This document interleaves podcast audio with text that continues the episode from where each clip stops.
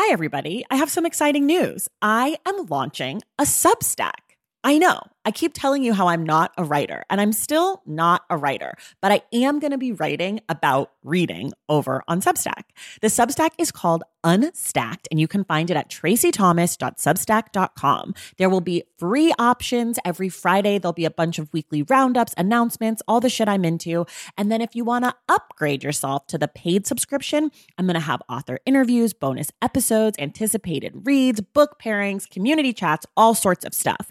So if that sounds like something you'd be into, go to Tracy Thomas dot substack dot com and join Unstacked. And of course, I've got a special offer for you. If you go to Tracy Thomas dot substack dot com slash the stacks ten, you get ten percent off your first year membership of Unstacked. You have from now until April fourth to redeem. Again, that's Tracy Thomas dot substack dot com slash the stacks ten for ten percent off Unstacked.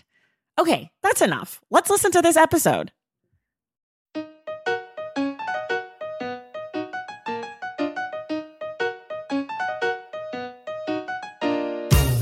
Welcome to The Stacks, a podcast about books and the people who read them. I'm your host, Tracy Thomas, and today we are joined by journalist and sociology professor, author, and advocate, Shanita Hubbard. Shanita is here to talk with us about her work and her new book, Ride or Die, A Feminist Manifesto for the Well-Being of Black Women. Shanita's a former therapist, and she teaches in Toronto and is the chair of the Freelance Task Force for the National Association of Black Journalists.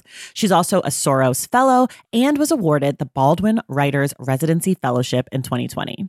We talk about Black women's erasure and culture, why she hates this idea of Black women saving the world, and then, of course, we talk about the many books that have shaped Shanita's life.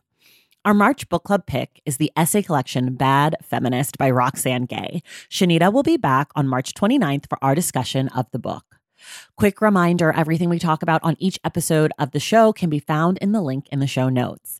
If you love this show and you want more access to it, please go to patreon dot com slash the stacks and join the Stacks Pack. When you join, you get bonus episodes of the podcast like this month's conversation where I begged Mister Stacks to join me. You get access to the Discord, which is full of the best bookish chatter around, and you get to come to our monthly virtual book club. Plus, you get discounts on merch, you get shout outs on the show. Basically, it's the best place to be if you are a book lover. And what's more, joining the Stacks Pack makes it possible for me to make this show every single week. So please, please, please, if you're able, head to patreon dot com slash the stacks and join. A special shout out to our newest members of the Stacks Pack, Jill Lehman, Sherry Richmond, Emma, Meg Shaughnessy, Vella Lavelle, Erica Tooley, Chelsea Sciwera, and Mike Naple. Thank you all so much, and thank you to the entire Stacks Pack. All right, now it's time for my conversation with Shanita Hubbard.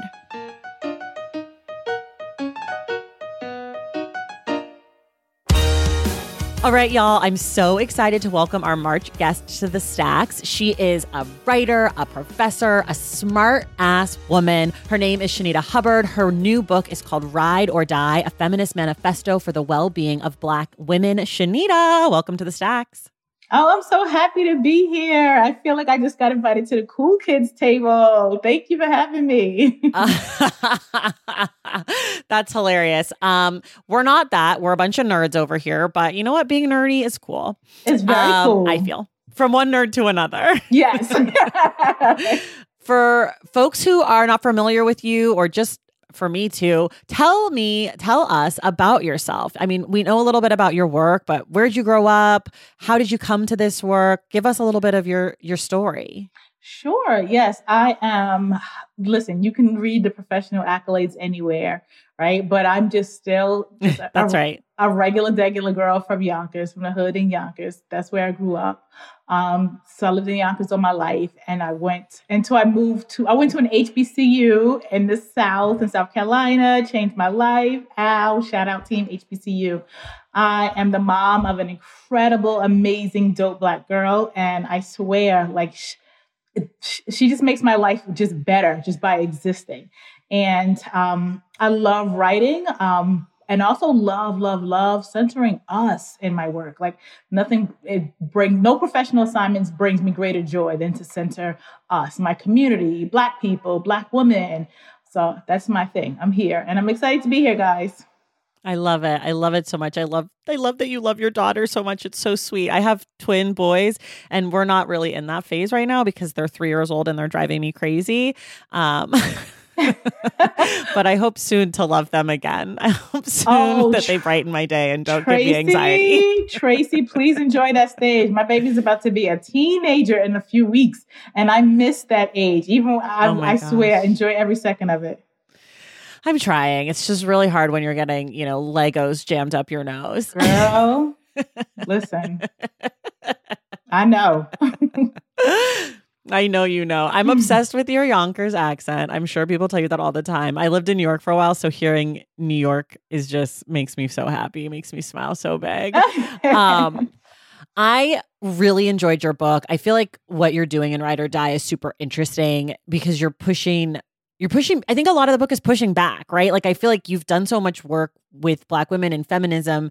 And I feel like from the re- my read that I got of it is like, you're sort of tired of a lot of the things that you keep hearing and seeing and the erasure that you keep experiencing. And this book sort of feels like pushing against those like typical narratives. Does that feel right to you? As the kids would say, I feel so seen, Tracy. That's exactly right. That is exactly right. What I wanted to do is, um, for those who have not yet read the book, I use hip hop as like a conversation, as an entry point to a conversation about larger issues that are specific to Black womanhood, right? I'm like, the first chapter is all about let's defund the ride or die industrial complex. Let's burn it to the ground. Mm-hmm. We are done. We're not doing this. We're riding for ourselves. We're showing up for ourselves. And then the other chapters are areas that I want us to focus on.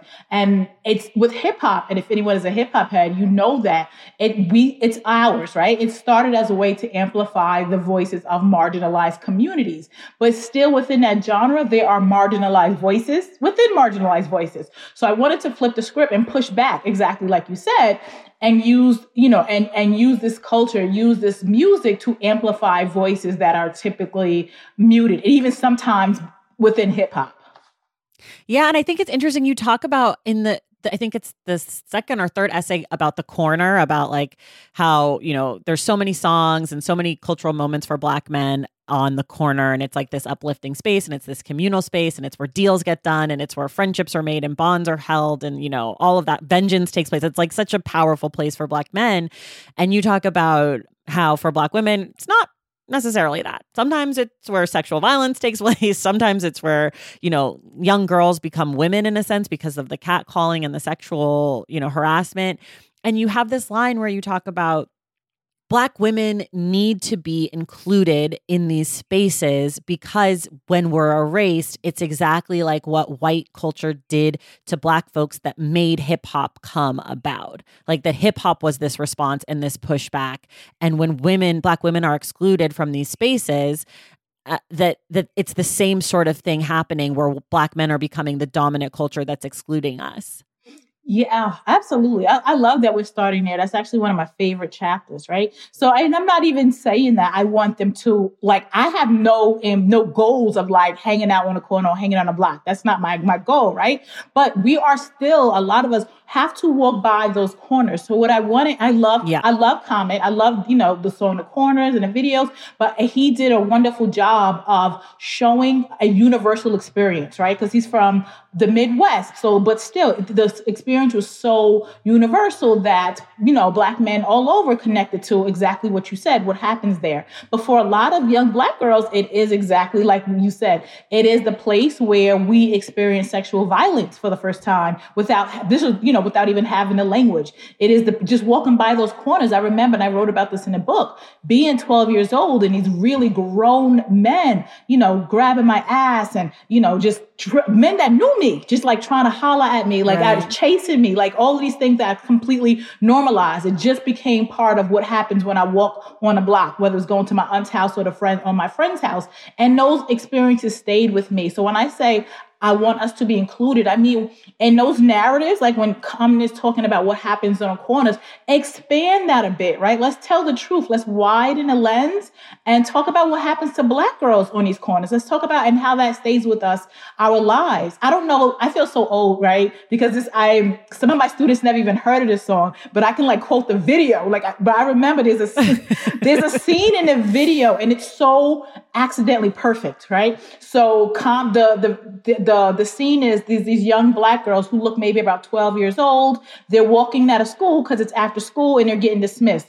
And then as they start to walk out of the school and they're about to walk down the street, the camera pans away from them, and we never get to see mm. what happens on their walk home. We never get to see what their experience is like on a corner. And that was such an unintentional capture of what erasure is, because Black Young Black and brown girls are having these experiences on the corners, but we're not capturing them in hip hop, and we're not talking about them collectively. And this is really important. This is not like, oh, my, you know, this is not like, I want to be, I want you to talk about us in your barbershops. No, you can keep that, right? But there's real life things that happened to us when we were younger, and a lot of us just completely normalized it. And I want him to like broaden the lens, literally and figuratively, to include us.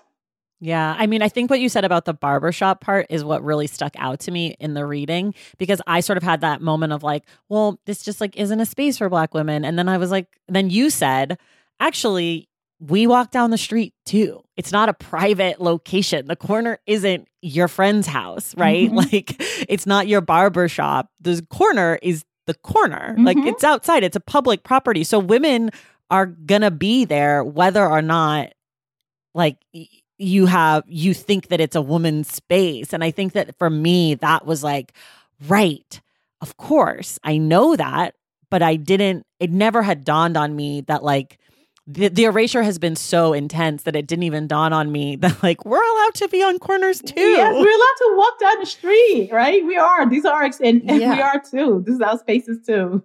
Yeah, I have to ask you, this is this wasn't originally on my questions, but it just popped into my head. What did you think of the Grammys fifty years of hip hop, what do you call it, like review that they did? Oh, the tribute, I didn't see a lot of it, um, but from what I... What? I, I could, I know, Tracy. Uh, listen, guys, I'm staying in an Airbnb right now because my pipes broke and my house has to be oh, no. repaired. So sometimes this Wi-Fi causes me to like not even have freaking cable or T V over here. So I didn't even see the whole thing. I'm sorry. Okay, that's fine. That's fine. Well, I thought it was great. I had a great time, oh. but I just was thinking you're, you're the expert. Um...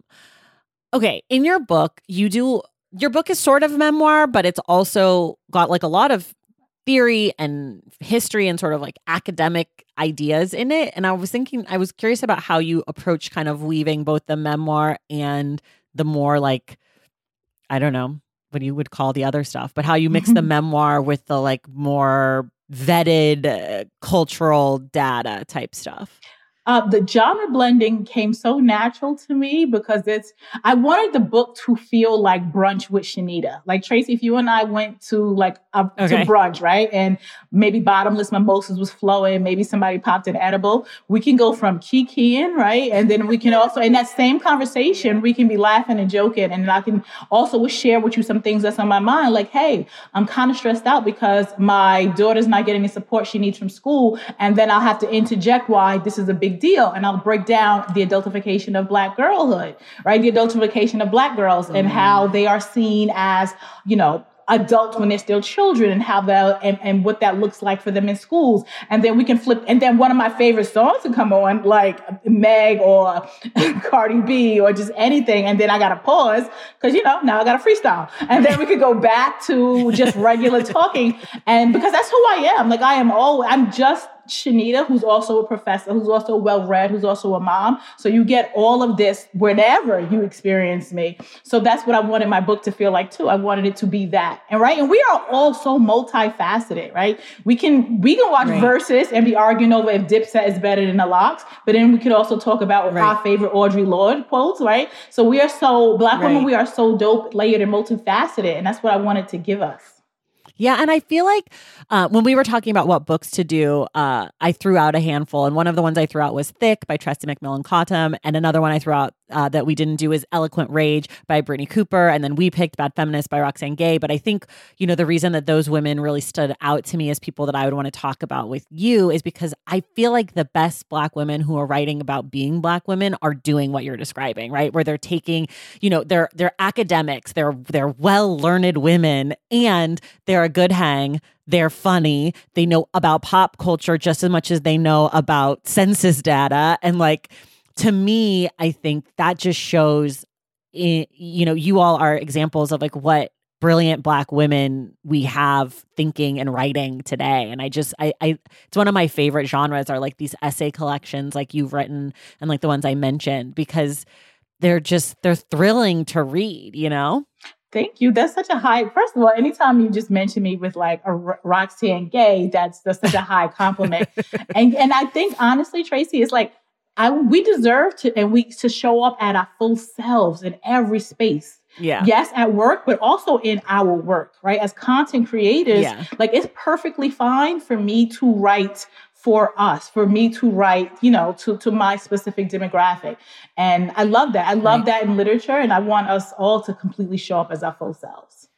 But I, I even more like than than that, I feel like it's a thing that Black women are doing because, as you know, I read a ton of authors and I read very diversely and I love essay collections. And like, I'm not seeing this same kind of like almost, it feels effortless, though I know it's not, this effortless weaving of the personal and the pop cultural and the academic in other like groups. Like it seems to be this thing that's becoming like the voice of Black women is this skill to like weave so well and like to really lean into the pop culture. I don't know why. Maybe it has something to do with like wanting to be able to be read in as many spaces as possible, you know, and to be received because so many doors have been closed in our faces for so long. But it's something that I feel like has become part of the fabric of current Black women literature, and and and I love it here. I love it here, and that's such a brilliant observation. I think honestly, a lot of us are tapping into our, our mother, our mother Toni, right? Um, she right. Toni Morrison said, you know, she. I remember her in an interview one time, and she was like, she wants to write a book where she's not, where there are no little notes for white people, right? She's not explaining anything. Mm. So I think there's a Black woman, especially of a certain age, like if you're above, I want to say thirty-five. There is a level of freedom that we operate in, right? This touch, this freedom to just show up and just be exactly who we are. Because this is, and I don't want to sound redundant, but like this, this is really who we are. Like, honey, like, and I swear, like yeah. on a given weekend, I can go from, oh, wow, such and such just came home from prison and then Block is about to have a barbecue for him. Come through. Bet, I'm there. And then the following week, I'm pulling up because I'm going to my Soros conference because I'm also a Soros Justice Fellow. But I have to squeeze that in between um, me coming back from Paris because I'm a James Baldwin Fellow. But I'm still the same person in every right. single space. And I love this for us. I love that we are not trying to capitulate in into anyone else's standards. I love that we are just, the one of the things I notice about this, my generation, these new influx of writers, is that we're not trying to sound like anyone else. And I think that is fantastic. Yeah, I do too. I think it's fantastic because it it makes, there's so much space for all of our books mm-hmm. and they feel different. You know, like there's definitely certain groups of people where I'll read a book and I'm like, okay, feel like I've done this. Yeah. Like all the books feel the same or like they're aspiring to a certain kind of voice. And I don't, I don't feel like that is true for a lot of the Black women who are writing, you know, nonfiction, memoir sort of com- combo books. Like, there, I mean, there's so many I can think of. I just named those, those four, but there's just so many Girl, of them and they're so good. Can I tell you some, uh, can we, since we have brunch, uh, at brunch right now, can we pretend that we on like the yeah. third bottomless mimosa? If you're seeing like, a, if you are enjoying like the this new influx of Black writers, because it's not even new, right? But there's just more out right now, right? From Black women. Yeah. It's because we're fighting like hell behind the scenes to be able to tell these stories because yeah. the publishing industry, as you know, is very formulaic, right? Mm-hmm. If this is what worked, right? Mm-hmm. They want you to stick to this formula because this is how Ta-Nehisi Coates sold and this is how such and such sold and this is how this uh, and, and maybe some other even white people sold because and they really push for you to kind of replicate a pre-existing and formula. And a lot of them really push to, for you to write a book that also speaks to white people, right? They will say things like, we need to have really inclusive language, or we need to make sure the readers understand. I had to tell people, oh, my readers understand what this means. I write for people that understand yeah. when ratchet was a ratchet and, and not just, you know, right. hood, right? So a lot of this is because we're fighting like hell behind the scenes to be this free. And it is not coming easy, honey. Isn't that the fucking statement of the year for Black women? Girl. For whatever you see, we're fighting like hell to get here. I mean, I just got off the most frustrating phone call, which we don't have to talk about, but it was a thing of me being like, wow, you wanted X, Y, and Z. It would have been wonderful if you'd communicated that with me, because I know you've communicated that with the ninety-five white girls mm-hmm. that you work with. Mm-hmm. Um, it's so true. And, and like, and then this is the other thing that comes up so much in your book is this idea of respectability politics, right? Like, it's not just that we're fighting to tell these stories or to get access or to be seen or to be, to be deemed worthy by the powers that be in white social structures and, and professional structures, but also that if we want to show up fully as ourselves, we're we're told that we're too much or too loud or too sexual or too mean or too, mm-hmm. th- you know, too whatever. And I feel like in your book, you, I mean, in the Lauryn Hill chapter, I, I mean, it's it's every chapter. I, I think you're pushing up against respectability politics. So I'd love to hear sort of like, how do you deal with wanting to be accepted so that you have the ability to do your work and have people read it, with the request that you do less or be less or do it in a certain way or, you know, get right within or whatever Lauryn Hill says, you mm-hmm. know? That is a that is a really good question. One of the things that, because I am, and honestly, I think we all every single day, just like you have to like take showers and brush your teeth, right? White supremacy is so etched into the fabric of our being, into our existence, into this world, into this air, that if we're not actively rejecting it, we're perpetuating it.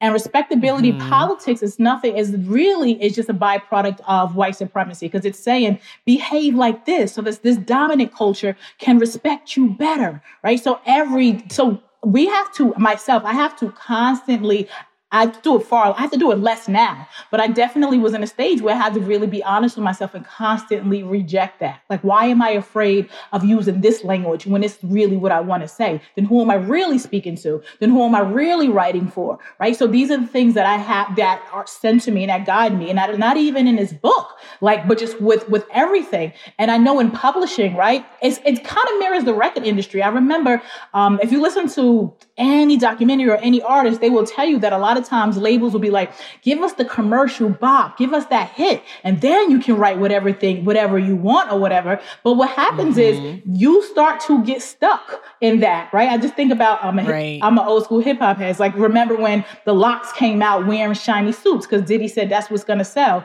And baby girl, right, right. that is absolutely not who they are. Them N-words right. are from the hood. They're from my block. They are not some shiny suit wearing Negroes, but this is what they wore. So they had to then fight to get out of that box so that they could be free. Baby, I'm not fighting for my freedom. Like, I'm just not letting you put me in a box. You're not putting me in a proverbial mm-hmm. shiny suit. Like, you're just not doing this to me, because I genuinely believe that what is for me is for me, right? And in terms of writing and success, like, my core audience, the people that I'm writing for, they will get it and it will happen. And I don't want to do it in a shiny suit.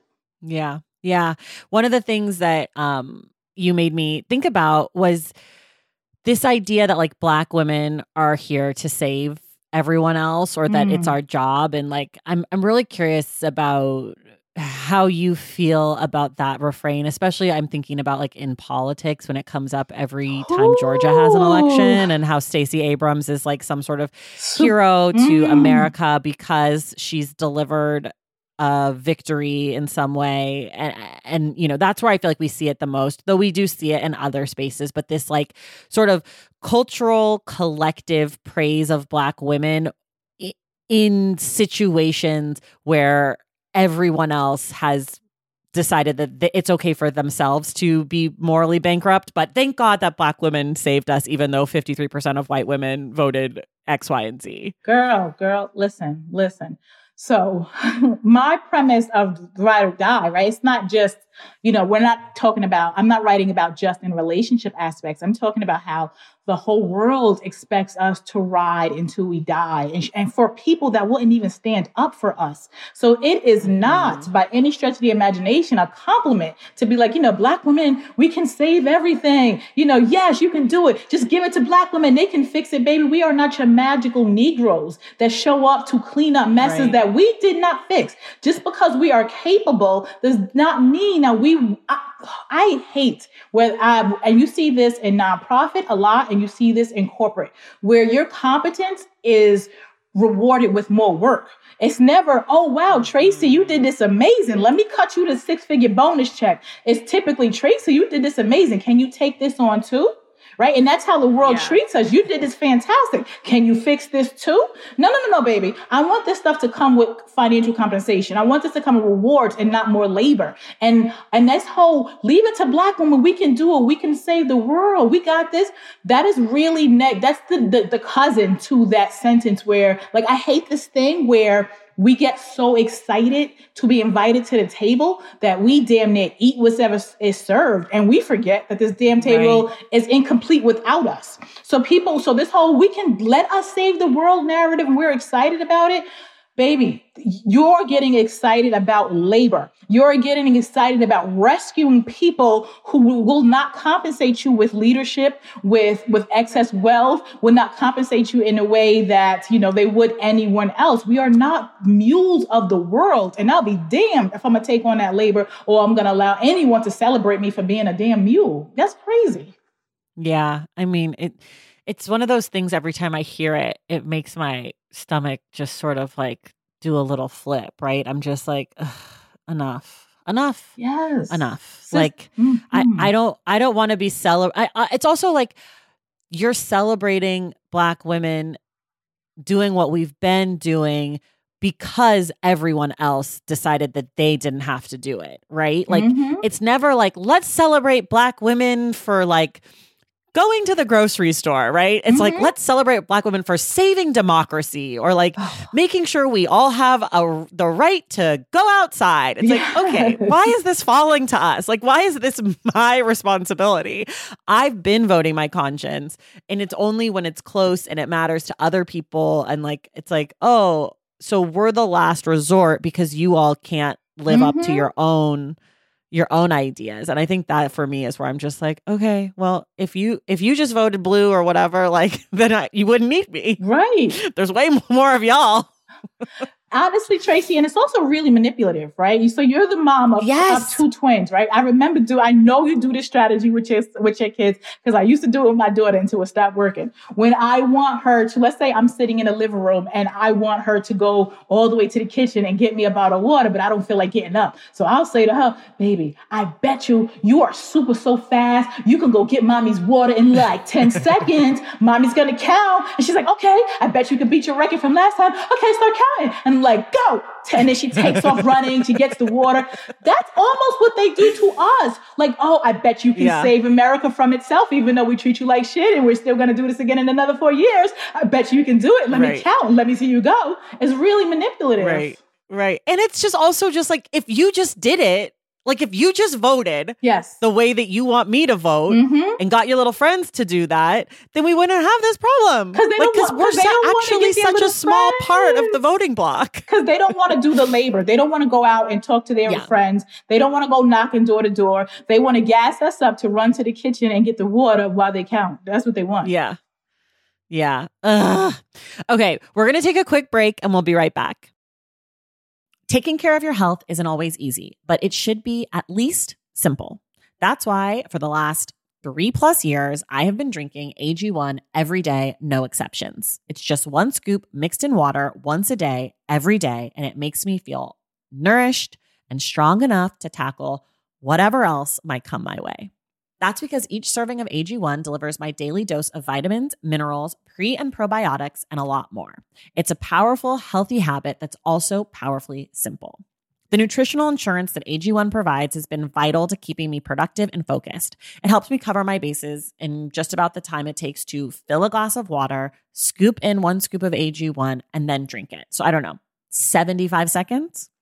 With the perfect mix of vitamins, probiotics, and nutrients from Whole Foods, I'm not stuck trying to assemble it all by myself, which would have considerably worse results.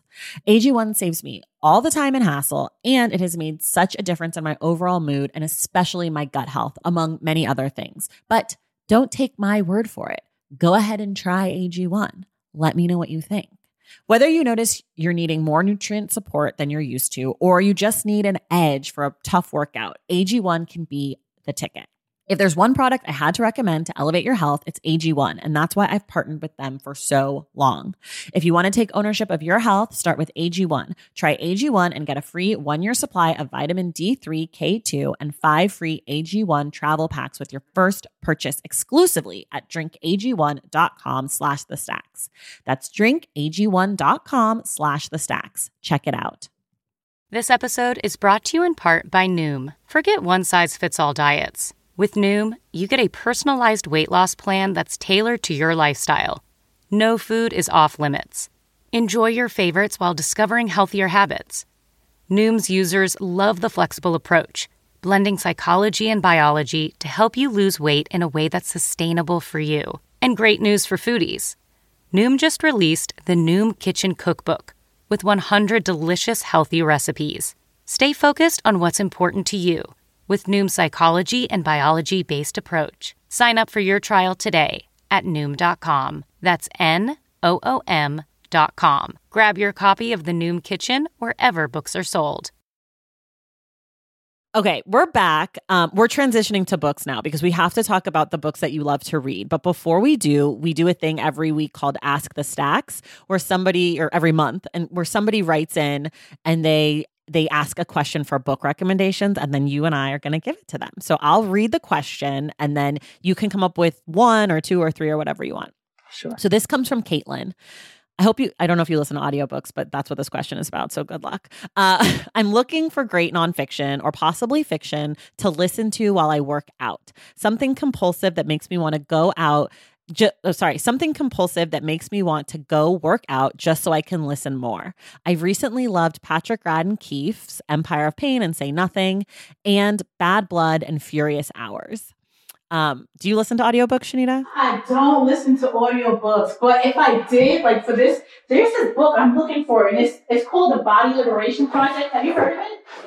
I think that I have. Chrissy King, right? That's, so she's talking about yeah. like body politics. From what I'm, I'm just started the book, right? But from right now, it looks like she's talking about like it's not this typical local, you know, like let's lose weight. Oh, yes, yes, yes. Yeah. So it really is. She's talking about the intersection of like white, white supremacy, obesity, um, and beauty identity politics, and it's really brilliant. So I'm honestly, if I was to listen to an audiobook, especially if I was looking for something for the gym, not because that would mm. gas me to go harder.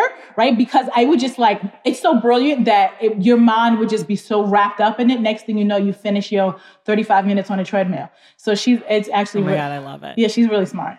Okay. I actually have that book. I got to go dig it out of one of my stacks and check it out now.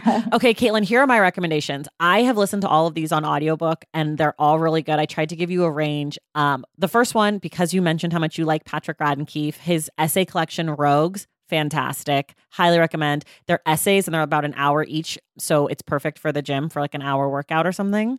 Um, the next one is The Faraway Brothers, which is this not uh, investigative journalism about these two, these twin boys who uh, I believe are from El Salvador, and they come to America, and it's their story of like going to school, high school in Oakland, which is where I'm from. So obviously I like the book just because of that, but it's really well researched. And the woman who wrote it, Lauren Markham, she makes an appearance in the book. I believe she's maybe a guidance counselor at this school. Um, but it's a really interesting story about uh, people who are coming to America without documentation and and what that looks like, especially when they're children and they're coming alone without their parents.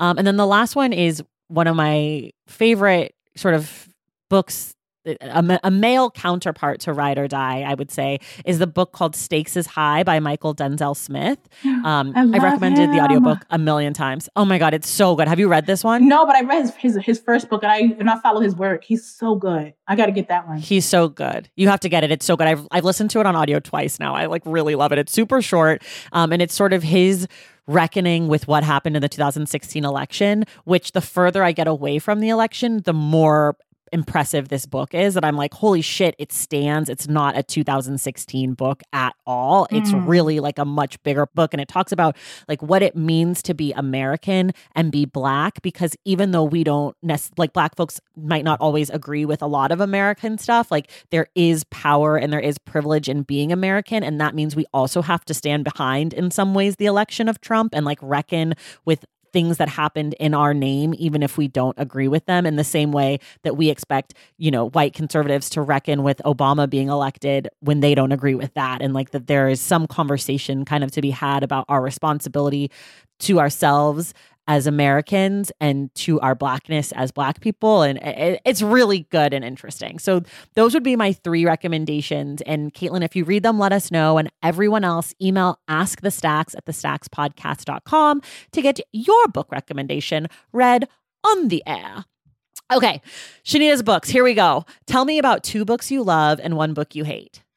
Hmm. Oh my gosh. Just two books. This is hard. Okay. Heavy by... We're starting here. There's way more books we're going to talk about. Okay. Don't worry. so um, When Chicken Heads Come Home to Roost by Doctor Ugh. Joan Morgan. Oh my gosh, girl. When I tell you that book split me open and with, held up a mirror and showed me some things inside of me that I did not like. Honey. Yeah. So that's a classic. I almost suggested that as for us to do on the book book club, but then I was like, I bet she already knows that book way too well and loves it way too much. I know, but listen, you can always suggest that to me for us to do because I love that's that's one that is just freaking classic. So that and then Heavy by Kiese. Like his writing is so Ugh. beautiful. I have to read his book at least twice, like once for the story and once to just fangirl out ab- about the writing. Like that's my writer crush. We are, we go together in my head. We're in a very committed relationship. He, he does yeah. in my head. I love it. I love it. What about a book you hate? It, I don't even. It, I don't even know it's fair to say that I hate a book that I haven't even read yet. But there's this book. I hate the premise of it. Um, can I say it? Is that okay? You can say it. What's, you haven't read it, so you don't okay. actually know if it's bad. You just I hate the idea of it. I don't know if it's bad. I hate the idea of April Ryan's book, right? Black Women Will Save the World. The the the, the right. I okay. I love that as an attempt, if you know, to celebrate us and how capable we are. However, I hate everything about assigning us the responsibility of fuck, cleaning up something we didn't fuck up, right? I hate the idea of you know celebrating the fact that the world looks at us like a mule. Like that is not something worthy of celebration. I don't want Black women to save the world. I want us to save ourselves. I want us to show up for ourselves. I want us to be, you know, of course, pour out into our family and our community. But with the, respons- the responsibility to be these rescuers for the world is a hard pass for me. I think, that, and again, I, that's just the premise. She could be going in a whole different direction. I just can't bring myself to like crack that open and read a word of it. I would, I can't do it. And yeah, so I want I somebody that. to tell me, I want somebody that read it and I'm wrong, I will be like, I'm so sorry, and I will buy multiple copies. But if, if I'm wrong. Okay. Okay, people, if you've read it, let us know if it's any good. We have our doubts. Um, what is the last great book that you've read? Um, The Movement Made Us by David Dennis Junior Ugh, oh, so good. So that good. book is so good. Didn't it make you just like want to know his dad so badly? Um, like I just wanted yes. to know David I, Dennis Senior That he that's actually my one of my friends, and he probably thinks I'm joking when I'm like, oh, I want to come to your book event so I can fangirl over your dad. Like, not to sound like a groupie, but mm-hmm. I absolutely just want to just know him more. I want to talk to him more. All of it. It was just amazing. What are some books that you're looking forward to reading? And it can be either books that are coming out soon, or it can be books that are on your shelves that you just haven't gotten to yet. Hmm. I've got like a gazillion books on my shelf that I haven't gotten to yet. So hmm. I'm actually, I want to do some rereads. Like um, I want to like um, to pull out some more Audre Lorde's books, right? I want to sit with some more Bell Hooks books. I think it was all about love. Like I really want to sit with that. I remember like when I was first introduced to Bell, she's brilliant. God bless her. Um, may she rest in peace. But I remember that wasn't my entry into Black feminism because at the time it felt too heavy for me. It was like, can I get like a one oh one version of this? Like, is, is there a freshman level? So I want to actually like really reread it from a different perspective. Like I'm, I'm, I'm live some life. I'm a grown up. I'm a woman. I'm a mom and all these other things. So I want to spend more time with Bell Hooks. I want to revisit more Audre Lorde. And yes, I want to do some revisits and finish up the current book that I'm reading. You said that that wasn't your intro to, to this feminist thinking and stuff. What was your intro? It was um, Doctor Joan Morgan. Like that, she's okay. When Chicken Heads came out, like she spoke to me in a way that I got. Like it was just like, mm. you know, it was it was brilliant. Right? Like for example, um, a chapter that I can still, this book came out in the freaking nineties. And I still remember like yeah. the, the first time I, I think it was like ninety-nine. Mm-hmm, I remember the first time I read Chicken Head Envy, right? So she was sharing um, pieces of herself. She was talking about being incredibly jealous of a woman that she felt like was a chicken head because, um, you know, she got in the man, or I think her, the guy she was with maybe cheated on her with her. And I rem- and oh my gosh, when I say that, that held up a mirror, because I remember there was a stage where if I just, you know, there was women who I felt at that stage in my life, I'm I'm better than her. How is it that she can get, you know, this, her man to do A, B, C, and D? And oh my gosh, it's really feeling like I'm better than this quote unquote chicken head. So I'm really envious of what this Black woman is being, is receiving, because I feel like I'm more deserving than she is. And that is something that I didn't even have language for. That's something that I didn't even reckon, that I didn't even realize that was in myself. I was so, she checked the hell out of me, right? So that is such a, I mean, it was just, it was brilliant. Yeah. It was just like, oh my God, girl, it was, it's me in my, in my, in my room by myself, embarrassed reading that book. I love that. I love that. I love when books do that, where you're just like, whoa, I need a mirror. Right? Like, what am I doing here? Uh, mm-hmm. How do you decide what you're going to read next? Like, do you use the New York Times? Do you use friend suggestions? Is there websites or, or bookstores or people that you rely on to help you? Or do you just sort of have a stack that you just keep building from randomly? I am such a nerd. Like, all of my friends are, well, not all of them, but like my close friends are writers. So I'm always like fangirling mm. like over their stuff. Like, I have friends, people that I rock with for real, like they got actual books out. So I'm reading my friends' work, and then I'm following, like, my social media accounts. I'm following things like, you know, The Stacks. So I'm like, oh, Tracy got, you know, you posted this book. This sounds dope. Okay. So I, I don't, I, I don't think I've ever, I can't even remember the last time I've read a book, a review from like the New York Times or something like that, or any any mainstream media outlet that gave me a recommendation. I was like, okay, bet. They literally always come from me following like ind- independent media outlets like yourself, or friend suggestions, and y'all posting all of these books. And I'm like, oh, this is dope. This is okay. And that serves me well, because I am always finding out about, you know, like really dope books. Yeah. Oh, I love that. That makes me so happy. Uh, what's a book that you like to recommend to people? Um. Uh, chicken Heads, but I've also got a new book to recommend to people. So I'm reading, I know you know what it is, Black Women Writers at Work. Oh, yes. Okay. You're liking it? Girl, yeah. Featuring Maya Angelou, Gwendolyn Brooks, Nikki Giovanni. Like, I'm always recommending that. And also, I always recommend to, and I try to do this myself, read other genres, right? It really helps you to hone your own craft. And for me, I do, I try to read more. I'm now, I'm reading more poetry, because it's so, mm. so when it's good, girl, it's good. And it's just so yeah. succinct and so brilliant. And it helps you to develop better language. Right now, I'm reading this, po- this poetry book called Black Girl Called Home. Oh my God, it's so good. Jasmine Mans. Ugh, yes. So I got to like page five and I had to whip out my pen. I'm already taking notes and like writing essays. It's a perfect and companion piece for your book, actually. I hadn't, it, it hadn't really occurred to me until you just said that, but it is a really good companion. I got, yeah. you know what? I got a bad, you know how I found out about that book? This is so crazy. So I was actually on my, I, so I'm a, I got the James Baldwin Fellowship, where um, they awarded to like twelve Black Americans who write, quote, in the spirit of Baldwin. So they fly you to France, you stay for a month, and you're, um, wow. you're supposed to be working on your work, and, you know, they're, even have somebody cooking for you and stuff so that you can really focus. So dope. I was excited. And then COVID hit. So I wasn't able to, to do it. Right. So we had to push it back a couple of years. So by the time I was able to go, which was in September, um, my book was already done. And then I didn't even have the capacity to stay for a full month because it's September and I got a kid. So I was like, listen, I've been waiting. Let me just go for two weeks. Anyway. So I was there and I ended up being a book reading. Like, I just did like an international book reading. They just set up different books for me, readings for me. I got some writing done, but it was fantastic.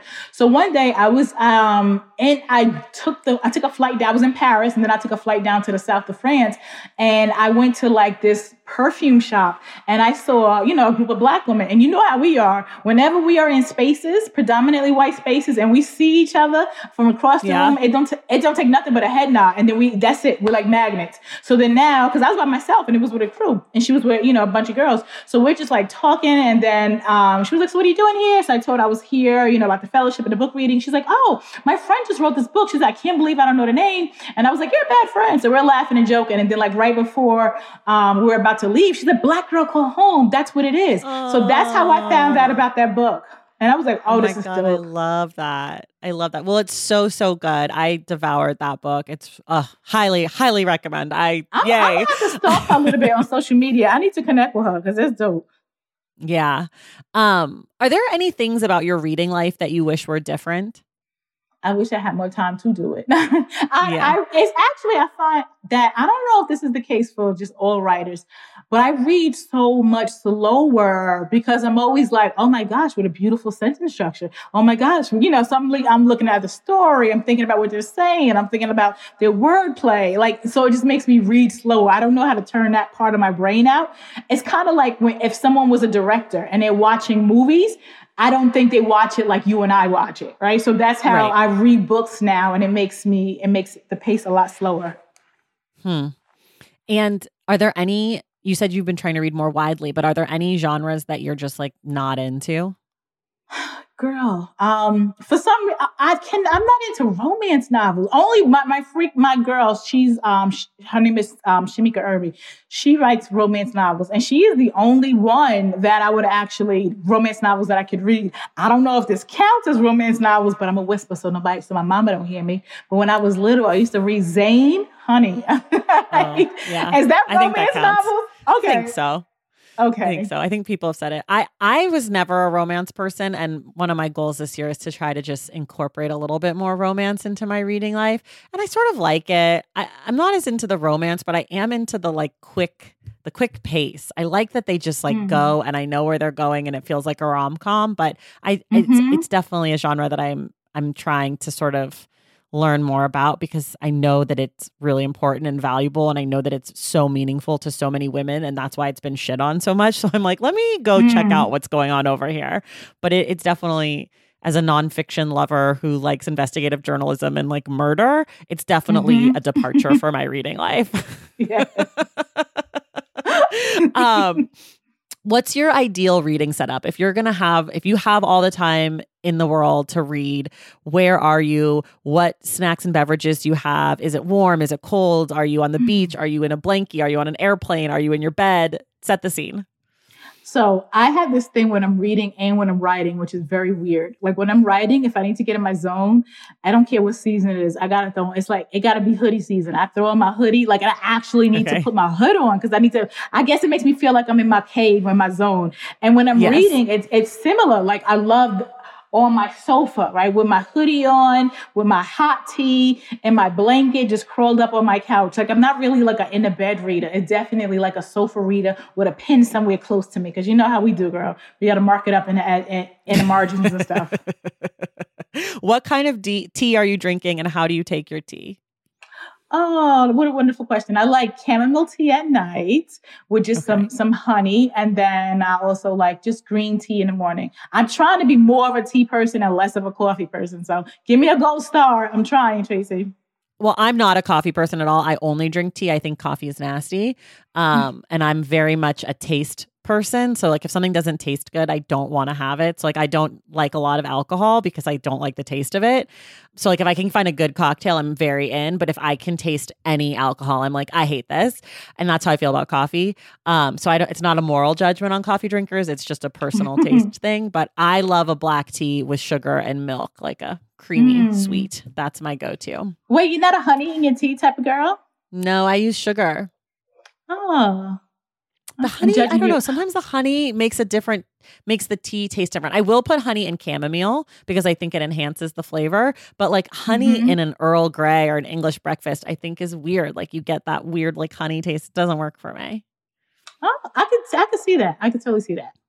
Yeah, I, t- I take my tea like like a Brit, like a British person. That's what they tell me. Like I, I went to a tea shop once and I was, you know, it was like this huge tea shop. It had floor to ceiling, like tea tins. I'm talking to the guy and I'm telling him what I'm like. And he's like, oh, so you like sort of like a, like more like col- col- colonizer blends. And I was like, excuse me? I was like, did you just call me a fucking colonizer? I'll kill you. I was like, so offended by the way he said it. Oh my God. Like, I'm, I'm gonna need that person to use different language. Like, I don't yeah, want you to be colonizer like, anything. That, I think that's like maybe how they talk about it in tea, but I was literally like, well, you know what I'm going to colonize? Walking the fuck out of this tea shop because you just called me fucking Queen Elizabeth the First and I hate it here. I like turned to my friends and I was like, he just called me a colonizer. That's crazy. I don't even know what I would have said. I would have been so shocked. I was so shocked, but I also was like, you know what? I do. Like, I don't like green tea. I like the, like, I like the, like, Earl. I don't know what it is, but that is what I like. So I couldn't even, like, be mad because he was right. But I also was like, I don't know, say it different. Like, different. Don't make me say feel something. Bad. Let, say it different. Yeah, for sure. Um, do you have any favorite bookstores? Um...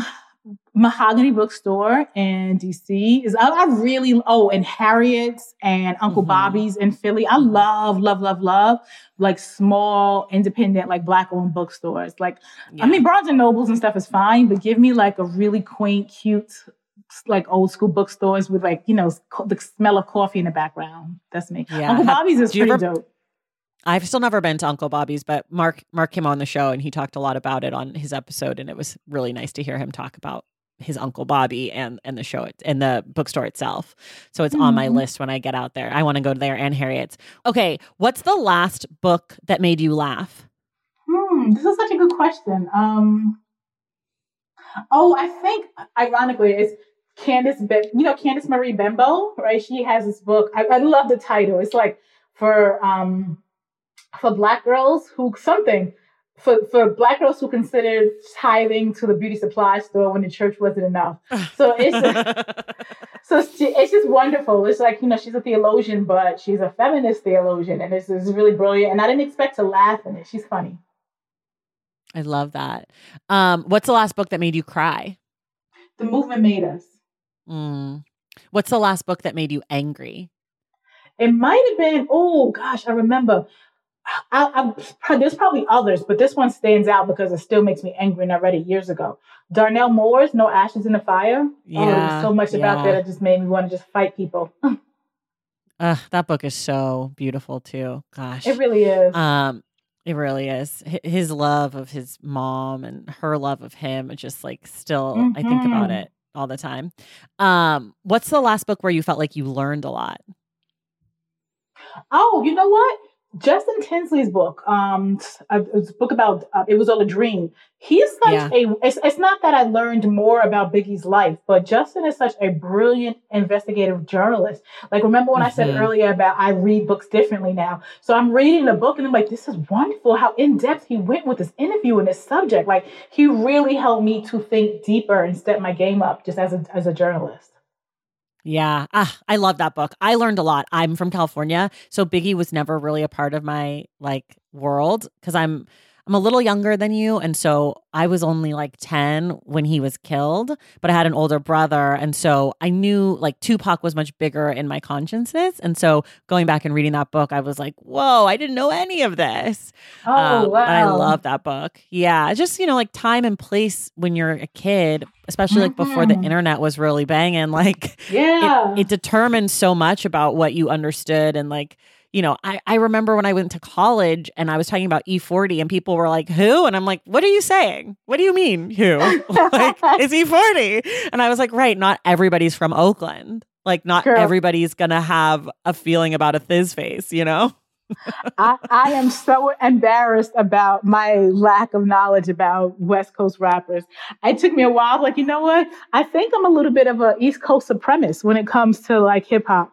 So I, For I sure. feel you. I think we all are like that. Like people from the South are always talking about like Memphis rappers. And I'm just like, I don't know. It's not for me. Yeah. Like it's just, we all have our, it's like, it's, you know, it's like everything. It's like what you were raised on. Like, sure, I can appreciate it, but like there's something about Too Short that's just going to do something different to me than it's going to do for you. And I get that. And I respect I that. I know. And meanwhile, I'm over here like, what you mean Raekwon ain't still on your playlist? Huh? That's exactly right. Um, what's a book that you're proud to have read? Oh, I think, um, is it Cotton Candy and a Rainy Day? With oh. it, it was this collection of poems by Nikki Giovanni. Oh. Yeah. What's a book that you're embarrassed about never having read? Don't tell my business in the street, Tracy, if I tell you this, okay? Okay. So The Great Gatsby, you put that on your, your list, right? We were talking oh. about, I was like, girl, I ain't never, I ain't never read that book in my life. I read it in school. I really want to do it on the show. I got to find someone who will do it with me. But there's this whole theory that Jay Gatsby, who's like the lead, like the like rich guy, is passing for white. Really? He's a black guy passing for white in the nineteen twenties. There was like a th- school of thought about this. And I really want to read the book on the show with that lens. So I'm, I just keep throwing it out to everyone. Like, does anyone want to do this? And everyone's like, no, ma'am. Some, there, someone will do it with me. I got to find the right person, but I just keep asking, Aww. you know, I'm like, who knows? Someone will do it. Um, what about a book you would assign to high school students? Hmm. Oh, Heavy. Like, I, I Heavy. I would assign that to high school students. Yeah. Okay. I think I just have one more, which is, oh, I guess two more. What's a book that's influenced your professional career? Um, Joan Morgan, When Chicken Heads Came Home to Roost. Like, she really yeah. showed me that there's a lane here. And then here's my last one for you. Uh, if you could have, if you could require the current president of the United States to read one book, what would it be? Ride or Die. Ride or Die, yeah. a feminist manifesto for the well-being of Black women. Honestly, I love this. I love this energy, and that's not just me being self-serving, right? Like, I really do believe and, and know, like, you know, what the Combahee River Collective stated, that like when you center the needs of some of the most marginalized in the community, in the world, like, you center everyone, so we all grow. Like, center our needs, the needs of Black women. There's going to be a domino effect because our needs are not just our needs. So that was, a, I wouldn't just be being right. self-serving. Like, I really want people to center us. But even if you were just being self-serving, you wrote a whole ass book and Joe Biden needs to read it. Yes, so tell him, Tracy. Both for the reasons, but also for the self-serving reasons, because those reasons are important too. And while you're at it, Joe Biden, listen to this podcast. Thank you. Talk about it. Uh- Okay, well, we're done for today, but you're going to be back on March twenty-ninth. We're discussing Bad Feminist by Roxane Gay. I'm so excited because you're such a good feminist. So I can't wait to hear about Bad Feminist. I haven't read the book, but you have. So I'm really excited to get to revisit it with you and for me to get to dive in for the first time. I'm excited too. Thank you so much for having me. And I'm looking forward to coming back. Thank you for coming. And everyone else, we will see you in the stacks.